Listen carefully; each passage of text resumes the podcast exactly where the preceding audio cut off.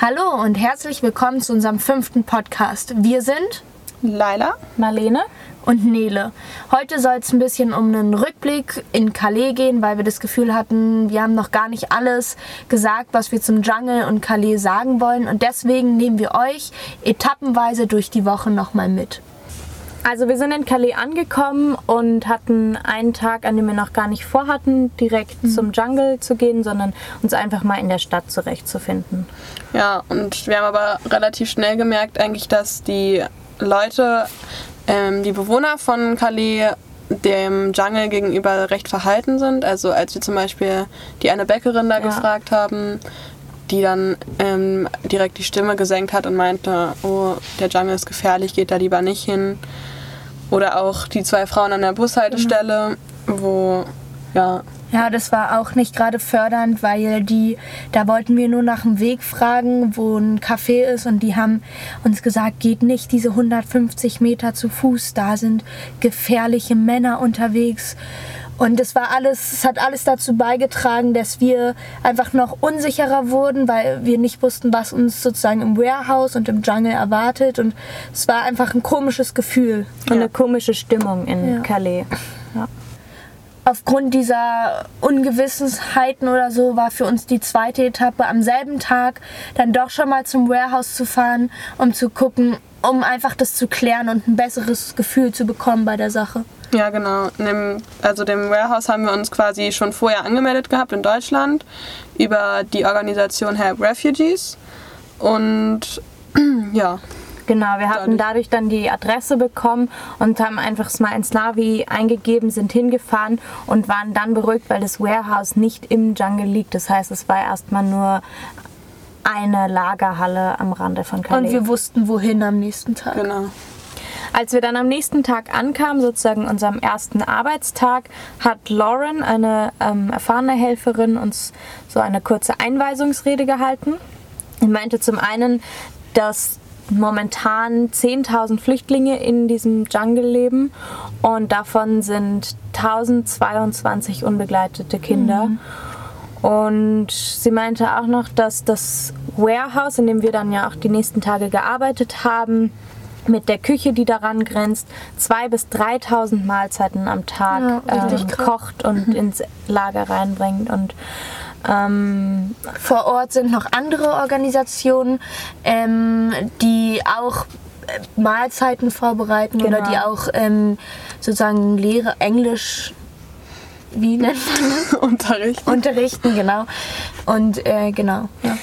Was sie auch meinte, dass wir bitte keine Fotos von dem Warehouse nehmen sollen, weil die Organisation muss sich gegen rechte Kopierungen schützen und jedes Foto, was von der Umgebung des Warehouse sichtbar ist, hätte halt ähm, ja eine Gefahr bedeutet für Leute, die das dann tracken. Ja, sie meinte dann auch noch, glaube ich, dass wir auch uns vor, also uns selbst schützen sollen, indem wir zum Beispiel, also weil die Polizei anscheinend ein paar Schikanen sozusagen betreibt, indem sie ähm, zum Beispiel Strafzettel verteilen bei Autos, die falsch parken, weil sie wissen, also vor dem Warehouse, weil sie wissen, dass ähm, das Volunteers sind.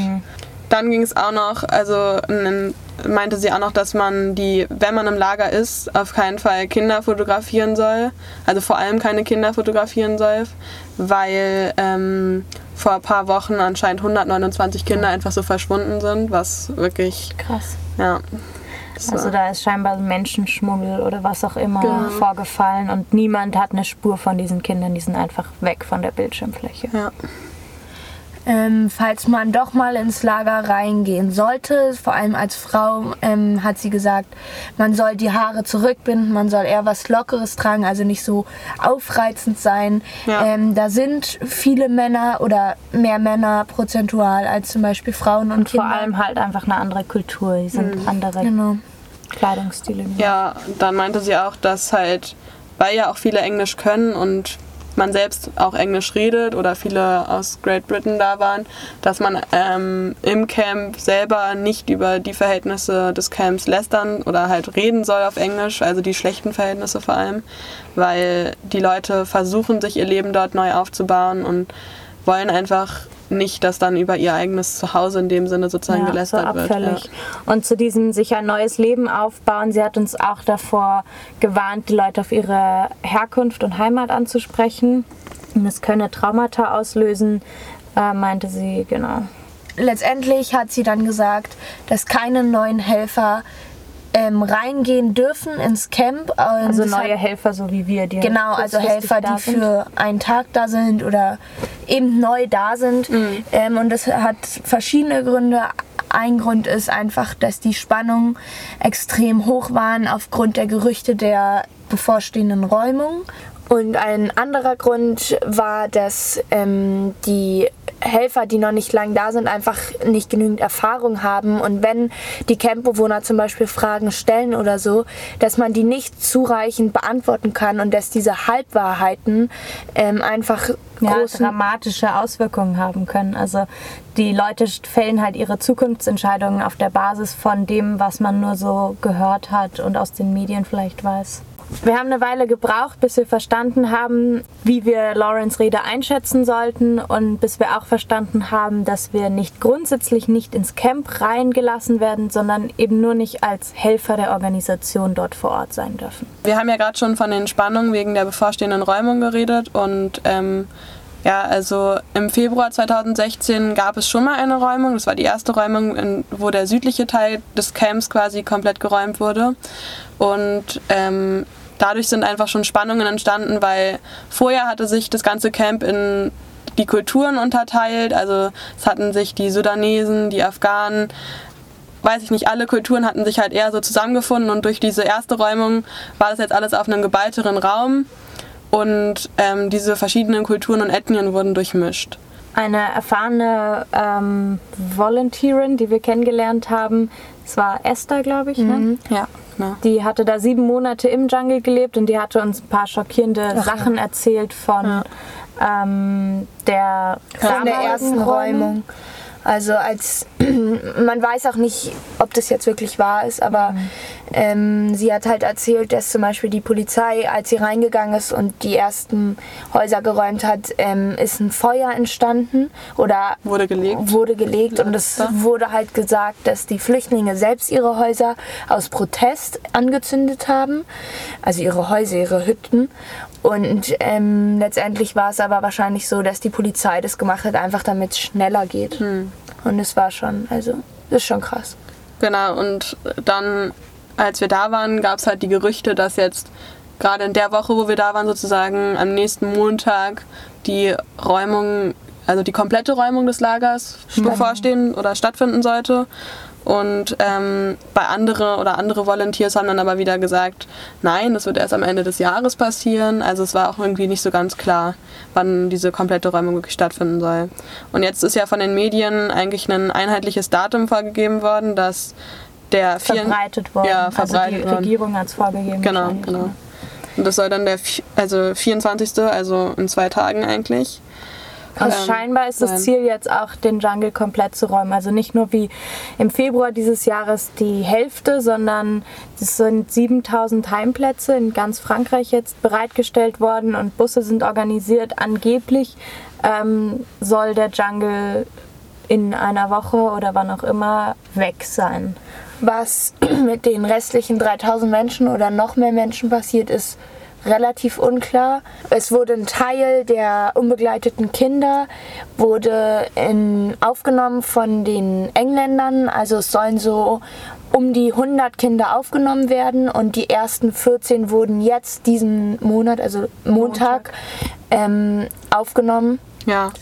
Und irgendwie, man fragt sich so, selbst wenn, also sozusagen, wenn die Räumung wirklich radikal und ja, wenn wirklich Komplett. alles komplett geräumt werden soll, können wir uns nicht vorstellen, dass die Leute trotzdem ihren großen Traum von England einfach so aufgeben Ja. und dann wirklich dann irgendwie in Südfrankreich leben und ankommen, sondern ich glaube irgendwie oder wir glauben einfach, dass es, dass sie trotzdem wieder zu diesen Orten am, am Ufer Frankreichs den sozusagen. Kirchen, ja. Palais, dass sich solche Orte einfach immer wieder bilden werden. Dafür sind die viel zu, oder nicht die, aber einige von ihnen wahrscheinlich viel, zu besessen und überzeugt davon, dass sie in ja und das ist auch so ihre Leben. letzte Hoffnung, also nicht letzte Hoffnung, aber so das, das haben war sie, deren Ziel. Ja, genau. Und daran halten sie ja. fest und lassen sich nicht einfach. Dafür haben sie nicht schon zwei Jahre gewartet oder ein Jahr. Für uns war die nächste Etappe dann, dass wir doch im Jungle waren. Ähm, von unserem vorherigen Podcast wisst ihr ja vielleicht schon, dass wir dort essen waren. Und wir waren auch noch mal ein zweites Mal da, als wir uns ein Cricket-Spiel angeguckt haben. Da spielen nämlich die Bewohner des Camps mit den Volunteers oder gegen die Volunteers Cricket. Genau, und damit ihr euch auch vorstellen könnt, wie groß der Jungle eigentlich ist und ähm, wie man sich das vorstellen kann, wie dieses Lager ist, erzählen wir euch jetzt noch mal ganz kurz.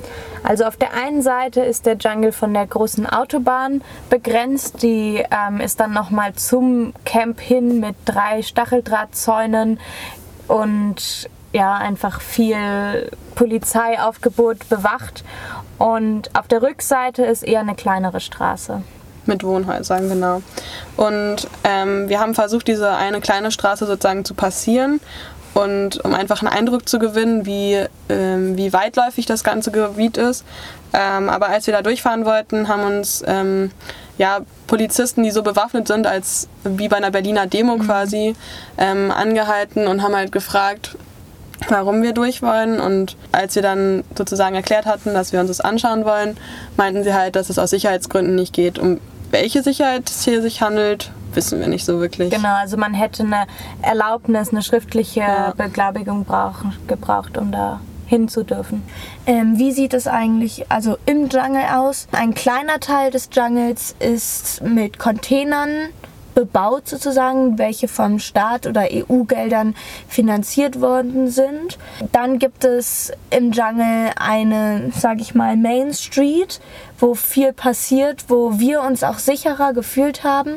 Aber hauptsächlich besteht er eben aus äh, Wohnwegen und Zeltstätten, ähm, der, mit Seitenstraßen, wo wir uns nicht mehr so sicher gefühlt haben und ja, einfach weil weniger dort los ist. Also genau, dort ist weniger los, weniger, weniger Volunteers ja. unterwegs und einfach, ja, da herrscht einfach ein anderes Klima. Wir haben uns überlegt, was wir sozusagen jeder für sich davon mitnehmen, wirklich selber da gewesen zu sein im Jungle. Mhm. Also, ja, was würdet ihr dann sagen, was so eure. Was ich mitgenommen habe, was hat sich für mich verändert? Also, ich nehme, glaube ich, mit, dass man sich oder dass ich mich nicht von diesen Riesenzahlen in so eine Schreckstarre verleiten lassen darf. Also ich finde einfach 10.000 Menschen oder 1222 unbegleitete Kinder, das sind Zahlen, die werde ich nie erfassen können. Ich kann einfach nicht, wenn ich diese einzelnen Menschen gesehen habe beim Cricket-Spiel, dieser eine kleine Junge im roten T-Shirt, der sich so süß gefreut hat und dann an diese 10.000, die, die es von ihm gibt, das lässt sich einfach irgendwie nicht vereinen. Mhm. Und ich nehme, glaube ich, mit, dass man trotzdem dann nicht in ähm, irgendwie so eine Verzweiflung verfällt und hilflos bleibt, sondern dass man sagt, ähm, wie zum Beispiel diese zwei Spanierinnen, die mhm. in, dem in dem Camp einfach einer irakischen Familie geholfen haben, ja. dass man sagt, dieses, selbst wenn das jetzt nicht Gesamtlage rettet, ist es trotzdem ein großer Unterschied für diese eine Familie und dass man ja und so dein Teil, den du einfach dazu beiträgst. Genau. Ja. Hm. Und für dich? Mir wurde irgendwie noch mal so klar, dass dieses Bild von den Medien, ähm, dass ich hatte irgendwie so ein bisschen das Gefühl, dass alle Flüchtlinge gleich sind. Und als ich da in diesem Jungle war, habe ich so gemerkt, hey, es ist egal, ob du gerade im Kreuzberg bist oder hier jeder funktioniert anders und jeder hat seine eigenen Ziele, seine eigene Arbeit, seine eigenen Träume und so funktioniert das Ganze und dass wir irgendwie dann doch alle gleich individuell sind und nicht mhm. auf so, ja, so abgestempelt werden können und es ist egal, ob Zehntausende ähm, Menschen auf die Weiterreise warten, jeder ist trotzdem einzeln und das sollte man irgendwie nicht vergessen, dass ja. Dass sie auch was Positives bringen können als eine Person. Ja, das stimmt.